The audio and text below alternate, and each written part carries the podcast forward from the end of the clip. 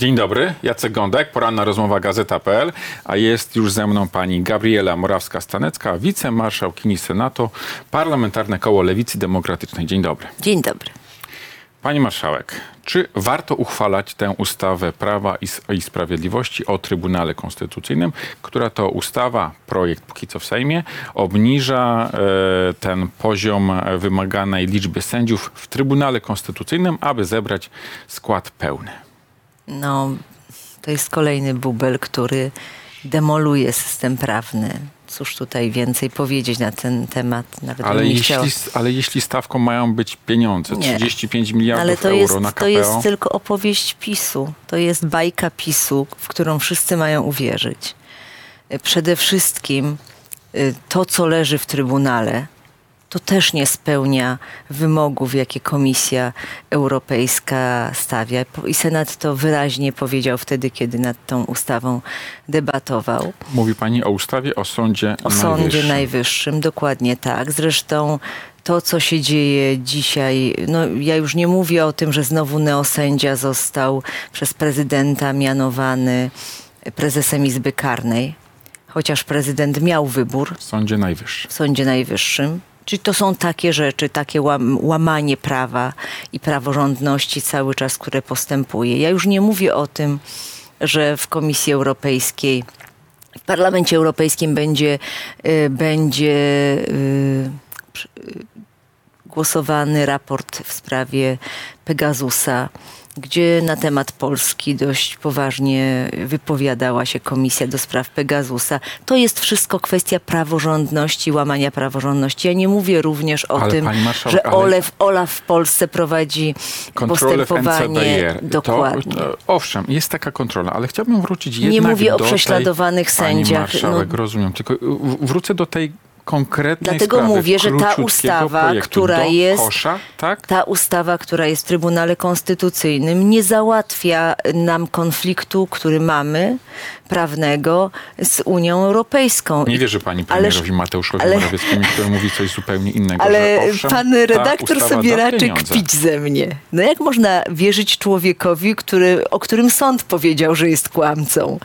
No, przede wszystkim ja nie muszę wierzyć premierowi, ja jestem prawnikiem, ja wiem, y, to jest kwestia mojej wiedzy i mojego doświadczenia zawodowego, czy są spełnione warunki, które postawiła nam Komisja Europejska, jeżeli chodzi o kroki milowe w kwestii praworządności, czy nie? Uważam, że nie są. Proste. Ale na przykład minister do spraw europejskich Szymon Szynkowski-Welsek, on akurat nie był skazywany za e, mówienie Ale czegoś też nie mogę go słuchać. Też więc nie mogę też zapewnia, słuchać. że to Ale- będą pieniądze, jeśli ta No ustawa nie przejdzie. będą. No panie redaktorze, nie będą. I my to mówiliśmy w Senacie. Mówiliśmy to w trakcie debaty, wtedy kiedy dyskutowaliśmy nad tą ustawą. Nie słucha się nas po raz kolejny. No trudno, ale ta ustawa nie gwarantuje nam pieniędzy z KPO. To jest pierwsza kwestia. Ona jest niekonstytucyjna. To jest druga kwestia. Trzecia kwestia jest, że to, co y, dzieje się w Trybunale Konstytucyjnym samym, y, to jest też, y, raczej ma związek z praworządnością czy jej brakiem. I to też jest przedmiotem obserwacji i Komisji Europejskiej, i w ogóle całej, całej Europy. I po czwarte, y, ta ustawa, ten projekt, który jest już w Sejmie, który jest króciutki, jak to pan redaktor powiedział, on nie rozwiązuje nic, bo po pierwsze zupełnie jest również niekonstytucyjny. E, nie można go stosować do, do sprawy, która już zawisła przed Trybunałem. No więc to, to byłoby Bo zupełne pogwałcenie. myśl Prawa i Sprawiedliwości jest jasna. Obniżamy skład pełny z 11 sędziów A dlaczego do nie do 9. jednego, do Julii Przyłębskiej tylko? Ja myślę, To- że byłoby łatwiej, bo teraz tak, jak do dziewięciu obniżamy, a trzech się rozchoruje, albo dwóch się to będzie miało COVID akurat wtedy, kiedy trzeba będzie, no to trzeba będzie znowu zrobić ustawę, że do ośmiu, Ale a może do, dwa- siedmiu. Ale do ja myślę, że do 2015 Julii Przyłębskiej. roku był właśnie ten pułap. Mhm. Dziewięciu sędziów jako skład pełny. I co? I co, jak, y, co zrobiono z orzeczeniem Trybunału Konstytucyjnego w sprawie konstytucyjności tamtej zmiany? Pamięta pan? e, Co zrobiono? opublikowano, ale po, Kiedy? po czasie Kiedy? z adnotacją, że Właśnie. owszem, była tam jakaś wada prawna. Że nie jest to wyrok. Że nie jest to wyrok. Więc to jest hipokryzja PiSu. Ale fakt jest faktem, że do 2015 ten pułap to było dziewięciu Ale to sędziów, nie chodzi o pułap. teraz to To przywrócić. nie chodzi o pułap.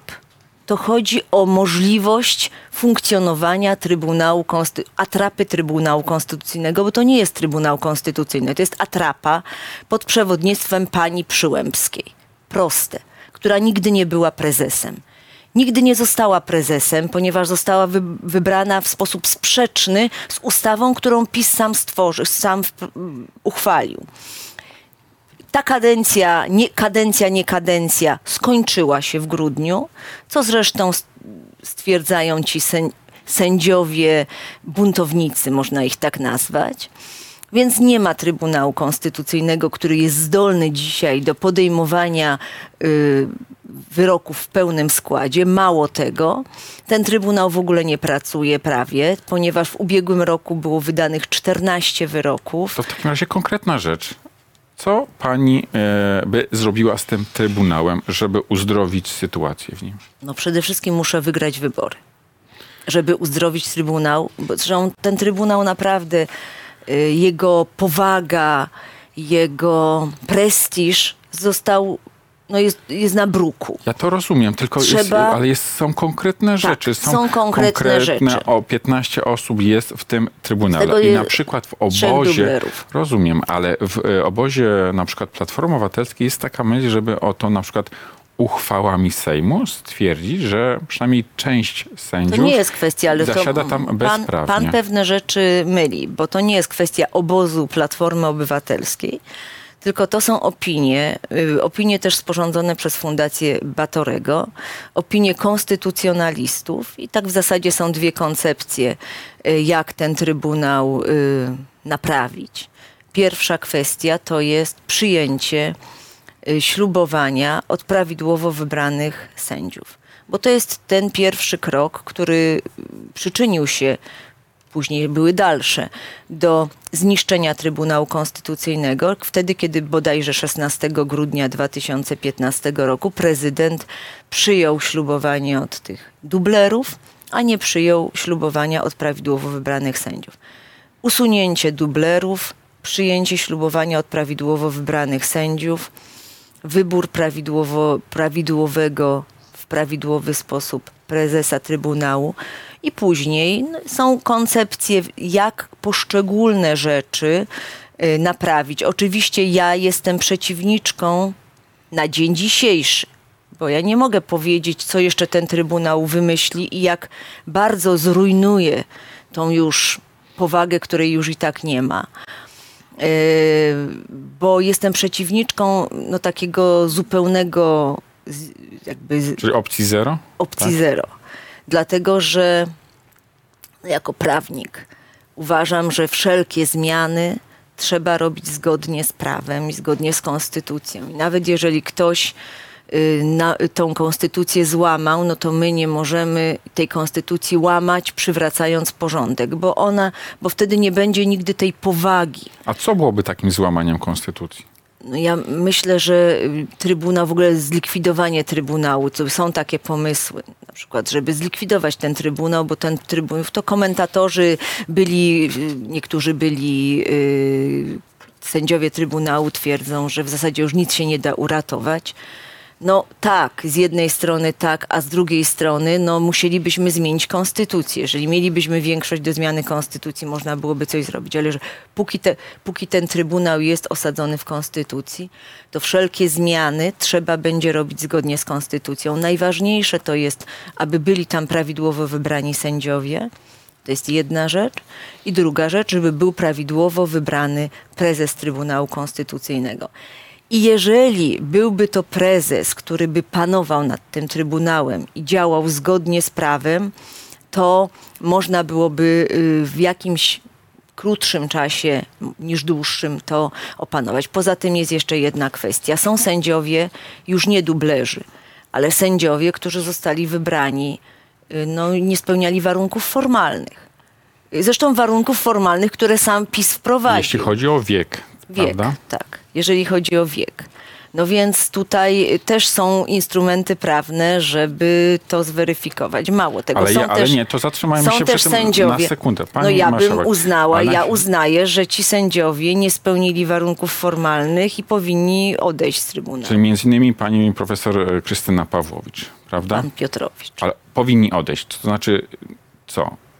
Sejm powinien podjąć uchwałę, że, że zostali tutaj- wybrani z pogwałceniem prawa i nie są już Nie sędziami? wiem, ja nie do końca się zastanawiałam nad tym, czy, jak to, czy to musi być kwestia uchwały Sejmu. E, jeszcze następna kwestia. No więc, ale tak jak mówię, to są dwie osoby, które też w mojej ocenie nie powinny w Trybunale zasiadać. Kolejna kwestia. No ja się zastanawiam, ale to już trzeba byłoby poważniejszych dyskusji czy nie będą tam osoby, któ- którym, którym będzie się chciało, czy będzie, będą podstawy, żeby postawić im jakieś zarzuty w przyszłości. Y, I też nie będę tutaj mówić o nazwiskach, ale, y, ale to wtedy no, jest y, kwestia immunitetu i różnych innych rzeczy. Czyli tak, po pierwsze wygrać wybory, żeby cokolwiek Trzeba, ale po zrobić. pierwsze, po najważniejsze, wygrać wybory. To pani wygrać wybory. konkretna rzecz. E, 4 czerwca ma być organizowany przez Platformę Obywatelską marsz w Warszawie przeciwko drożyźnie, e, między innymi przeciwko drożyźnie. Czy taki marsz w istocie ma sens? A dlaczego nie? Bo co on zmieni? Ktoś na przykład, powiedzmy, szeregowy wyborca w Grudziądzu zobaczy, że oto idzie, powiedzmy, kilkadziesiąt tysięcy osób na ulic, ulicami Warszawy. No i co to zmienia w życiu mieszkańca na przykład Grudziądza? Panie redaktorze, ja w 1989 bodajże, tak, 9 w maju uczestniczyłam w jednym z nielegalnych wtedy marszy w Krakowie. E, Już wiedzieliśmy, że będą wybory 4 czerwca i protestowaliśmy wciąż, wciąż jeszcze i wciąż jeszcze domagaliśmy się e, tego przede wszystkim, żeby te wybory w jakiejś części były wolne. Nie wierzyliśmy w to do końca. I y, w ten sposób po pierwsze y, zachęcaliśmy ludzi, żeby, żeby y, wzięli udział w tych wyborach, bo to też było ważne, żeby to społeczeństwo zmobilizować. I jak mam takie déjà vu trochę, uważam, że zresztą, że 4 czerwca to był jeden z najważniejszych dni w ogóle w, najnowszej historii Polski. Ten 4 czerwca 89 roku. Dla mnie to jest jeden z najważniejszych dni w życiu. I tak Ale, ale 4 czerwca i tego roku, dlatego, 23, to będzie dzień dlatego uważam, że to jest y, wielkie święto i to powinno być święto tak w ogóle.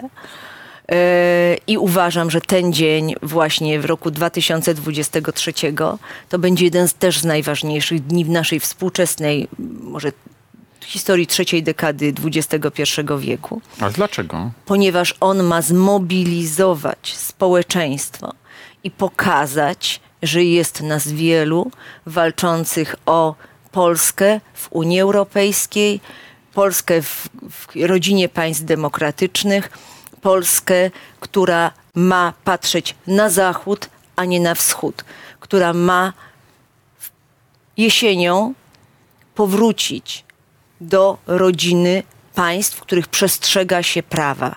Ale to może w takim razie, skoro ta stawka, jak pani mówi, jest taka ogromna, no to... Ogromna i to mo- wysoka. no to może organizatorzy, czyli Platforma Obywatelska, przewodniczący Platformy Donald Tusk, powinni się zwrócić do liderów innych formacji politycznych, zaprosić ich, zorganizować coś wspólnie, a nie tak, że jedna partia coś organizuje, ja a inni pamiętam usłyszeli to- zaproszenie Ja w telewizji. pamiętam na to Twitterze. wezwanie. Ono było bardzo spontaniczne. No na Twitterze, jeśli Donald Tusk coś pisze, no to ja pamiętam, to, jest nie było na Twitterze, bo myślę, że pierwsze, pierwsze, to było, pierwsze to było y, w trakcie jakiegoś spotkania. Donald Tusk to zrobił bardzo spontanicznie. Myślę, że takie spontaniczne apele są przede wszystkim, mają jedną cechę, są szczere. Ale jak znam Być może politykę, on to się było być głęboko może przemyślane, a nie nie sądzę do końca, że było głęboko przemyślane, że akurat w tym momencie i w tym dniu, znaczy, że ma być powiedziane. Ale y, ja chciałabym, oczekiwałabym od liderów politycznych y, tak jak społeczeństwo to naprawdę podchwyciło, bo ten odzew był ogromny, oczekiwałabym, żeby liderzy polityczni czasami słuchali swoich wyborców, a nie oczekiwali, że wyborcy będą słuchali ich.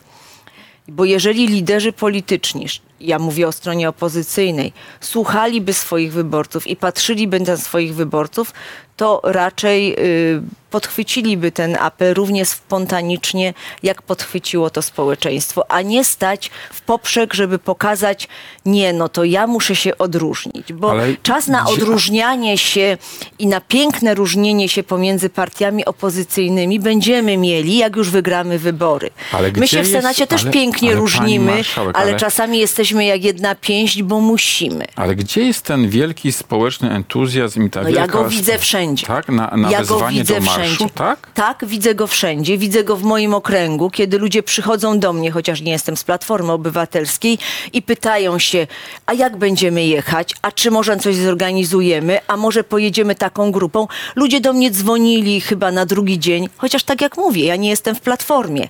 Moi wyborcy, moi znajomi, znajomi moich znajomych pisali do mnie, a jak można się zapisać na ten marsz? Ale pani koleżanka z opozycji, e, pani marszałek Małgorzata Kidawa-Błońska mówiła, że marzy jej się milion osób na ulicach Mnie się Warszawy. też marzy. No dobrze, no to jak będzie 100 tysięcy albo 50 tysięcy, to będzie lipa? Myślę, że będzie znacznie, znacznie więcej. Myślę, że będzie kilkaset tysięcy ludzi na ulicach Warszawy. Naprawdę. Jestem o tym przekonana, że będzie kilkaset tysięcy osób na ulicach Warszawy, biorąc pod uwagę to, jak w moim, no na Śląsku na przykład, jaki jest ogromny odzew. Zweryfikujemy to w takim razie 4 czerwca. Weryfikujemy to. Pani marszałek, pakt senacki. Czy pani będzie kandydatką w ramach tego paktu? Nie zajmuję się w tym momencie paktem senackim, ponieważ zajmuję się pracą w Senacie. Y, Każdy z nas senatorów y, demokratycznej większości w ubiegłym roku, w lipcu bodajże, dostał obietnicę od wszystkich liderów politycznych, partii politycznych, które z nami się spotkali, że y, my będziemy mieć miejsce w pakcie senackim i mnie to wystarczy. Zajmuję się naprawdę pracą, którą mam mnóstwo. A na kogo dzisiaj, to pytanie pada w e, sondażach, na kogo dzisiaj by pani zagłosowała? Na jaką listę? Ale w W wyborach, w kontekście... wyborach do Sejmu. No, myślę, że publiczne opowiadanie się, na kogo zagłosuje, to nie jest tak zbytnio eleganckie. Ale dlaczego? Bo w sondażach ludzie to robią anonimowo, a pan mnie tutaj przed całą Polską pyta, na kogo zagłosuje. Ale ludzie na tego, kto ma największą szansę wygrać wybory, bo kogo to zawsze jest imię, nazwisko. I nie wiem, kto będzie na liście akurat do Sejmu, na kogo będę akurat chciała zagłosować. Ale na pewno zagłosuję na przedstawiciela partii, czy, czy koalicji, czy, która będzie miała największą szansę wygrać wybory z PiSem. Tu patrzę na sondaże. Pierwszą, pierwszą siłą na opozycji jest Koalicja Obywatelska. Tak jak mówię, na osobę się głosuje, nie wiem na kogo, bo nie wiem, kto będzie na liście. A w którym okręgu pani będzie głosować? No też nie wiem, w którym okręgu będę głosować, bo to zależy. Dlatego, że ja mieszkam w okręgu, w którym nie głosowałam w ubiegłym, y, ubiegłych wyborach, ponieważ kandydowałam z okręgu obok. W związku z czym miałam zaświadczenie i, i głosowałam w, w okręgu, z którego kandydowałam, żeby dać przykład. Póki co pani jeszcze nie wie, czy pani będzie kandydować. Nie wie pani, w którym Nie, no, okręgu będzie uważam, pani że głosować. będę kandydować do Senatu. na kogo by pani głosowała. Uważam, że będę kandydować do Senatu. Na pewno będę głosować, bo zawsze głosuję. Na pewno będę głosować na tego, kto ma największe szanse pokonania PiSu. I tyle. No to co jeszcze mam powiedzieć? W którym Rozumiem. okręgu? W tym To- okręgu pewnie, w którym będę kandydowała. Pani marszałek, kto najlepszym premierem byłby po wyborach? Trudno powiedzieć kto. No, lider największej partii, która wygra wybory, powinien zostać premierem i takie są w Europie, zresztą w ogóle chyba na świecie też. Ale już najbardziej w Europie zasady i tak powinno być. No Ale w Polsce to nie do końca tak jest. No ale I powinno tak być, dlatego, Beata no Szydło, i dlatego to są ludzie, którzy nie rządzą. No i to są długo. ludzie, którzy nie rządzą, bo rządzi ktoś inny. I dlatego to jest złe. Dlatego powinien rządzić ten, kto jest szefem największej partii, kto trzyma stery w ręku. Czyli Donald Tusk, tak? Tak z tego wynika. Pani marszałek, czy y, Komisja do Spraw Rosyjskich Wpływów, ona się czemu przysłuży w kampanii wyborczej, Niczemu. jeśli powstanie? Ona będzie oczywiście z kolejnym złamaniem konstytucji, artykułu 45, prawa do sądu. To będzie kolejny bubel, niekonstytucyjny bubel prawny. My oczywiście mamy na ten temat w Senacie konkretne zdanie. Wie pan doskonale, co się stało na komisji.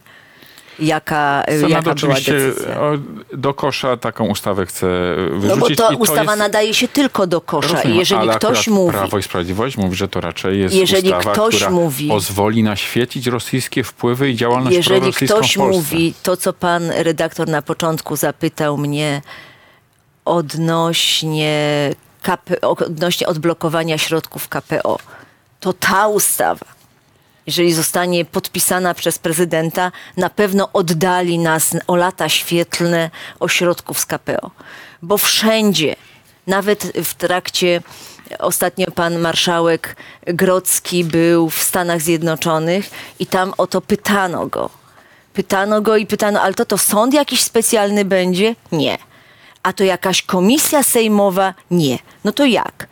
No taka administracyjna komisja, która będzie mówiła, nie, to jest Białoruś. No bo to jest Białoruś, to jest Rosja, to jest może Iran. Ale może, y, panie Marszałek, ale może w kampanii takie ciało jako wehikuł taki No właśnie ale przecież to ciało, sprawdzi. ta ustawa się nazywa Lex Tusk, znaczy kolokwialnie. No i to przecież o to chodzi. Ale pani Proszę się boi zobaczyć, tego, że ta komisja na przykład doścignie Donalda Ja się Tuska? nie boję y, tej komisji, biorąc pod uwagę tych y, dyletantów z PiSu, no trudno się bać takiego ciała. Y, Ale poza tym y, no, nie mają mnie ścigać, bo, bo przecież ona jest konkretnie przeciwko jednej osobie skierowana. I tylko można y, z politowaniem się uśmiechnąć. Tyle szukali. Mają Pegasusa, mają różne inne środki inwigilacji. Tego Tuska prześwietlili na dziesiątą stronę, nazwali go Niemcem, y, robili jakieś okropne paszkwile na jego temat. Y, ja już nie mówię o tych plakatach, o łamaniu wszelkich zasad nie tylko przyzwoitości, ale też etyki dziennikarskiej. Y, ale mają wszystko i nie znaleźli na niego nic, kompletnie nic no to trzeba byłoby taką komisję, bo może jakieś kłamstwo się przyklei. No to jest po prostu żenada, prymitywne. No jak to jeszcze określić słowami, które nie są, które są parlamentarne? Ale może w polityce taka komisja będzie skuteczna po prostu. Będzie Nie, myślę, że jej teatr, żywot, jej żywot będzie krótki. Jej żywot, jeżeli ona w ogóle się zdoła ukonstytuować, będzie krótki. E, Ale oczywiście przez ten krótki czas, ja nie, nie y, zaprzeczam, panie redaktorze, może narobić ogromnych szkód, to oczywiście. E, I może spowodować, że później państwo polskie, czyli pan, ja, z naszych podatków będziemy wypłacali gigantyczne odszkodowanie ludziom, którzy będą szkalowali przez ten krótki czas, y, przez tą pseudokomisję. Czyli sądzi pani, że państwo polskie będzie w przyszłości jakieś nie wiem, odszkodowanie, Będzie zadośćuczynienie wiele- wypłacać będzie między wiele innymi odszkodowań. Donaldowi Tuskowi za działalność tej Jeżeli, komisji? ja nie wiem, czy Donaldowi Tuskowi, bo ja nie wiem, pan mnie Ale pyta, ja pani jestem mówi, że prawnikiem, będzie to komisja, ja e, jestem prawnikiem, Tuska, więc no nie to- wiem, co zrobi Tuskowi, jeżeli naruszy jego dobra osobiste albo y, coś zrobi więcej, to z pewnością, jeżeli on by y, dochodził takich roszczeń, to pewnie, y, pewnie musiałoby wypłacić. Ale ja mówiąc o tych, że będzie płaciło odszkodowanie, mówię o czym innym. Bo poza Donaldem Tuskiem, zna, y, jak znam życie, znajdzie się mnóstwo osób, które będą chcieli w mniejszy czy większy sposób zniszczyć, wyeliminować, opluć. I te osoby potem będą mogły dochodzić odszkodowań. Pani marszałek, e, kara śmierci. Premier Mateusz Morawiecki mówi po raz kolejny zresztą, że jest zwolennikiem przywrócenia kary śmierci. Chociaż ma świadomość tego, że jej przywrócenie teraz jest niemożliwe. W pani ocenie, czemu służą takie wypowiedzi? chucpie politycznej. To jest obrzydliwe. To jest obrzydliwe, że polityce, niestety to jest nie pierwszy raz, wykorzystuje się jakąś tragedię Te tragedie niestety zdarzają się. Ten kontekst jest No jednoznaczny. wiemy to o co chodzi, ale ja nie chcę o tym, Kamila. ja nie chcę o tym mówić, bo y, tak mówię, ja jako prawnika mnie to zawsze drażniło, denerwowało, że u nas się pod koniunkturę polityczną pewne rzeczy robi. I, i mówi się rzeczy straszne, nierozumne. To, co mówi, że w ogóle premier, minister nie powinien się takimi rzeczami absolutnie zajmować. Po pierwsze, Polska jest członkiem Rady Europy i Unii Europejskiej. Rada Europy w 2002 roku przyjęła protokół numer 13, e, którym jest nakaz powstrzymywania się od, od kary śmierci nie tylko w normalnych warunkach, ale również w warunkach ekstraordynaryjnych, czyli wojennych. Przypominam, że statut Trybunału w Hadze od 98 roku nie przewiduje kary śmierci, że wszystkie trybunały karne, nawet do y, spraw zbrodni w Ruandzie, czy do spraw zbrodni w byłej Jugosławii, nie przewidywały kary śmierci. Ale to de jest facto kara, premier też to mówi, że to jest to niemożliwe. jest i jej kara, więc jeżeli jest niemożliwe, to się tego nie mówi, bo to jest dla chucpy politycznej. Pan premier bardziej by się skupił na tym, że jest Fundusz Sprawiedliwości, który okradano przez wiele lat, dlatego że wykazała to kontrola NIK-u, na co szły pieniądze, które mają iść na pomoc ofiarom przestępstw. I te pieniądze były, były wyprowadzane z tego funduszu, między innymi na Pegasusa, ale też na różne inne rzeczy. I tym by się zainteresował, jeżeli by chciał pomóc ofiarom przestępstw. Ja przypomnę, że y, to są tak samo złe, szkodliwe i nierozumne słowa, jak te słowa ministra Czarnka, że jak rodzic kocha, to karać musi surowo, że, że nie można znowu zabraniać karcenia dzieci. Te słowa obecnego skandaliczne rzecznika praw dziecka o biciu dzieci. To są słowa ministra Ziobro, jego akolitów. Tam był minister Romanowski, który o tym mówił, o konwencji antyprzemocowej, konwencji stambulskiej.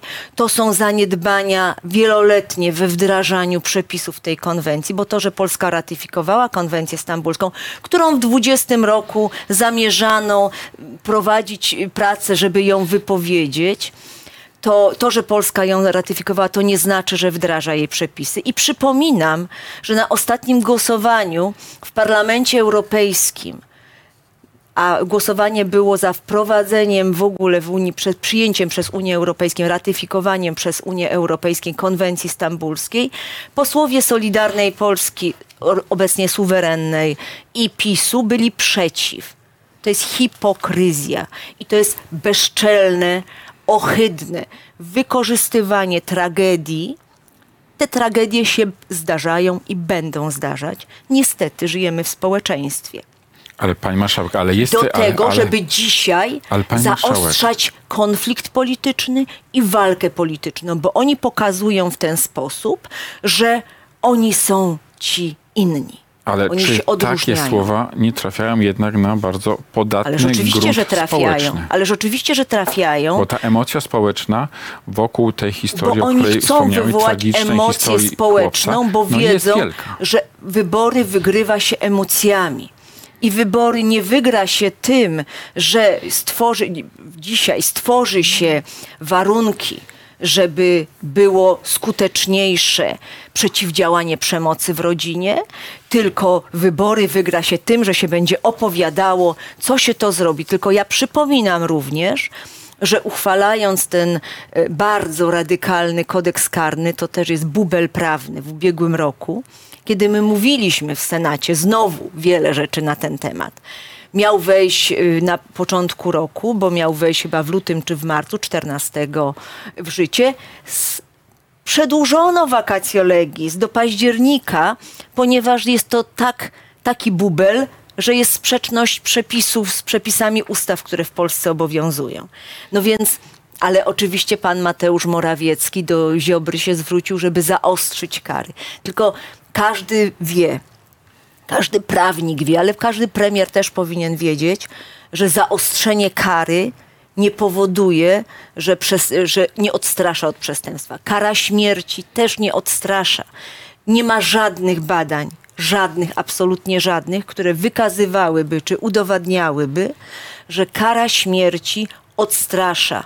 Mało tego, bardziej niż kara dożywotniego więzienia. Mało tego, pomyłki sądowe. Proszę pamiętać, że gdyby kara śmierci w Polsce istniała, to pan komenda już by nie żył.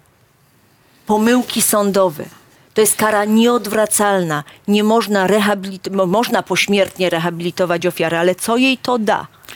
To jest pan zbrodnia Tomasz państwa. Komenda e, żyje i został uznany za niewinnego. Ależ oczywiście. I zapłacono z naszych podatków mu odszkodowanie. Słuszne oczywiście. Słuszne, ja tego absolutnie nie kwestionuję. Ale ktoś kiedyś go oskarżył bez wystarczających dowodów. Stawiamy kropkę. Gabriela Morawska-Stanecka, wicemarszałkini Senatu. Dziękuję pani serdecznie za rozmowę. Dziękuję bardzo. Państwu również dziękuję i do zobaczenia.